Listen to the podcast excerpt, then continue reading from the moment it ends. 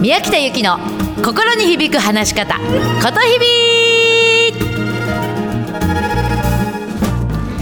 おはようございます。ことひびの宮北由紀です。8月28日水曜日でございます。ことひびとは言葉が響くと書きます。今日もぜひ自分の心に響く言葉で話をしてください。そうするとあなたの言葉に責任と覚悟が生まれます。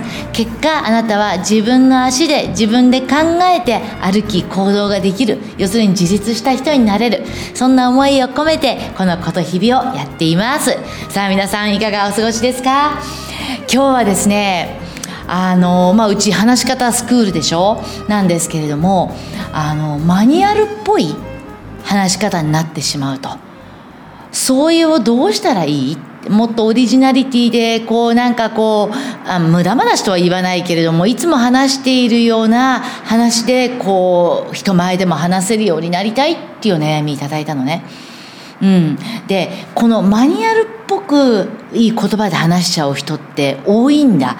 例えばあなんだろうな語呂のいい言葉を並べ立てたりとか格言めいたことを言ったりとかね。そうするとそういう人たちの言葉って非常に耳障りはいいのね。なので聞いていても「あの人うまいね」って「うまい言い方するね」とかって言ってあの人の耳にはなんていうの耳障りはいいんだ。例えばね、あの、私は、その、役者を22年やりながら、合わせてブライダルの司会を2000本ぐらいやってたんだけれども、その時にもね、最初のね、そうだな、500本ぐらいはね、もうね、それこそ綺麗な格言とか、あの、語呂のいい言葉を並べ立てて司会をやってたのね。例えばよ、もう笑っちゃうんだけど、例えばよ、庭の草木も街路樹も、そして吹く風がお二人を祝福しておりますとかね。お二人の確かな愛、銀のナイフに伝わりまして、ウェディングケーキご入刀ですとかね。なんか今聞くとなんかもう背中がムズムズしてくんだけど、おいおいって感じでしょ？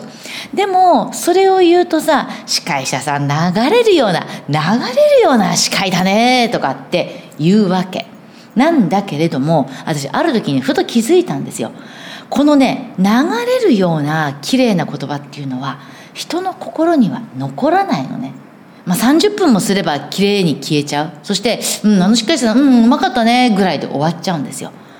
で私それよりもいつまでもその人の心に残る言葉表現で話をしたいなって思ったの。じゃあそれをするためにはどうしたらいいかって言った時にねいいんですよ。言葉はそんなに増やさなくても。それよりも今ここの目の前にあるもの目の前に起こっている出来事それをしっかり自分が見て感じてそこから出てくる言葉。そこから自然に出てくる言葉。それ特別な言葉じゃなくていいのね、うん、それで話をしようっていうふうにしたわけ。例えばねさっきのブライダルなんかでも「さあご新郎ご新婦ご入場です」っていう前にね新郎のおじいちゃんおばあちゃんがお孫さんの結婚式だっていうので食い入るように扉を見ている、うん、でお父さんがなんか涙を流してる。でお母さんがそのお父さんが出る涙をふっとこうあのハンカチをお父さんに渡してる。そんな光景が目に飛び込んできたとするよね。そしたらそれを私はそれを見て感じてねさあそれではご新郎ご新婦たくさんの方々の祝福に包まれてご入場です。って言えばいいのね。言ってる言葉はいつもと同じでもそのシーンおじいちゃんおばあちゃんの食い食い入るようにして見る姿お父さんの目に光るものお母さんがそっとそこにハンカチを出す。そこのシーンを見て自分が感じてそれでいつものセリフを言う。そうするとここあの言葉に魂が乗るんだよね。うん。私はこの10個の綺麗な言葉を並べ立てるよりも今私が感じた言葉をあ感じたことを、えー、思いに乗せて1個でいいから心込めていいよっていうように思ってずっとやっています。今でもそれは変わらない。だから困るのがさもう一回同じ話してくださいって言われるのがこれ困るのよ。私もう一回同じ話ってできないのよ。まああの言う一体ゴールはあるんだけれどもそれにまつわる話っていうのはもうそれが終わったらおしまいだから毎回その場を感じてやってるからこのラジオもそうね。もう一回これ同じこと喋ってって私無理なんですよ。なのでぜひマニュアルっぽい話をしてしまう人っていうのはちょっと一回それをやめようっていう勇気を持ってその場で感じたことを自分の心にストックして話をしてみて心込めて言ってみて。ちょっとそれをお願いいたします。さあそしてもう一つの質問なんですね。あのちょっと話し方とは全然違うかもしれないんだけれども結局私は表現は生き様だよって言っているのでそこにまつわる話をします。ああまたやっちゃったと。同じ失敗を繰り返してしまいます。どうしたらいいですかって。もうこれはやらないぞこれはやらないぞって思っているのにまたやってしまった。これどうしたらいいですかって。なるほどねと。でこれは私も耳が痛いわけでございますよ。で私もこれはもうよくあるのね。例えばさあのつい最近も私あの毎月毎月のこの琴日々それも琴日々っていうんだ琴日々っていうお稽古をしているのね。でお稽古をレッスンとしてやっているんだけども全国に生徒さんがいるから遠方でなかなか来れない人には動画で撮影をして動画配信をしているわけ。でそうした時にその動画をねいつもあのプロのビデオカメラマンさんが入って編集してくれるからそれを毎月毎月チェックしてるのね。でこの前もつい先日チェックした時にああまたやっちゃったということがあったわけ。まずねあの私はこう人前で話す時にこう思いが強くすぎて思いが強すぎるとね気持ちが前に行くせいか猫背になるんですよ。なのでいやもう猫背絶対直そうって前に動画を見た時に思ったわけ。で2つ目。多分ね今これも言っちゃってると思うんだけど私ねあの言葉の節々にね「うんうん」って入るのね。そうだよねうんなんだよねうんって。うんうんって入るのよ。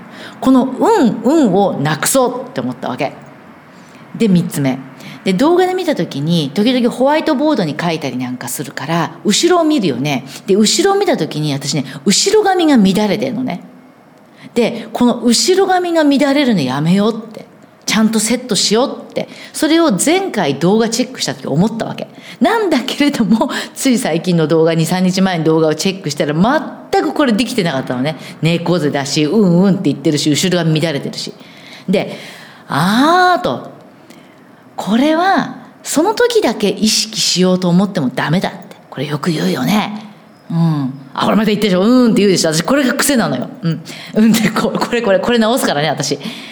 日常から意識しないとダメなんだなってこと。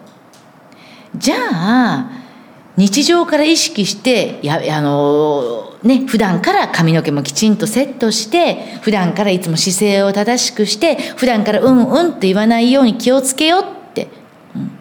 うん、うんってこう言うでしょ。これをやりましょうってことなんだけれども私が言いたいのは実はそそこまでよく言うことじゃない。なので言いたいことは実はそこから先なのね。よくさあの自分がこういう人になりたいって憧れの姿を言う人っているじゃない？うちにもいるのね。例えば自信を持って話せるようになりたいっていう人もそうなんだけど思いやりのある人になりたいとか品のある人になりたいとかあの人みたいに憧れる憧れられる存在になりたいっていう人がいるわけ。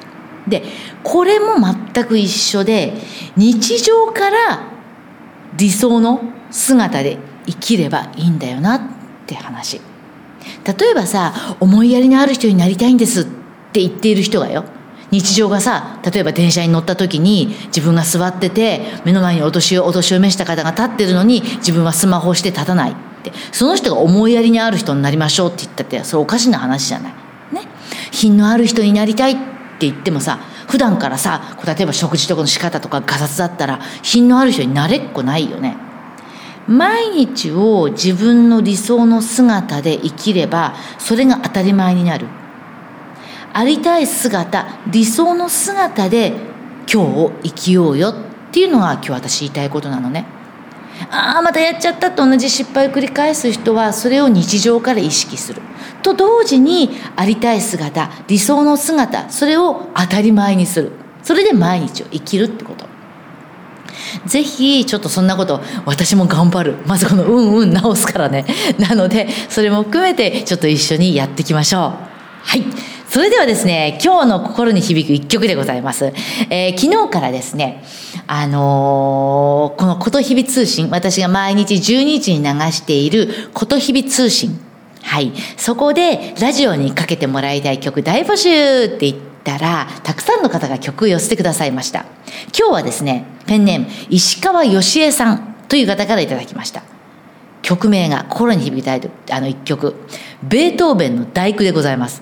うわ懐かしいというか久しぶりに聞くよね、これね。その石川義恵さんからのメッセージね。指揮者が合唱に指示を出し、その指示で合唱の音色が響いていく瞬間が震えるほど美しいと思うんです。実は私は後輩が子宮頸がんでこの世を足早に去ってしまったというこの世この人生って本当に儚いんだなっていういうすごく寂しさと焦りを感じました。人間ってやっぱり死ぬんだなって思いました。その時にやりたいことをやってみようと思ったんです。そう思った時に西村智美先生の大工合唱団員募集がありまさかのトントン拍子で参加が決まりました。でこの西村智美先生って日本の女性指揮者の方なのね。はい。続けます。練習会のうち1回西本先生がご指導くださったのですが体が芯から震えました。あの圧倒的な雰囲気気迫。そしてゲネプロではゲネプロって本番通りのリハーサルのことね。ゲネプロでは西本先生の指示がたくさんいただけるんですが緊張しまくりでちゃんと本番ができるか分からず。でも本番。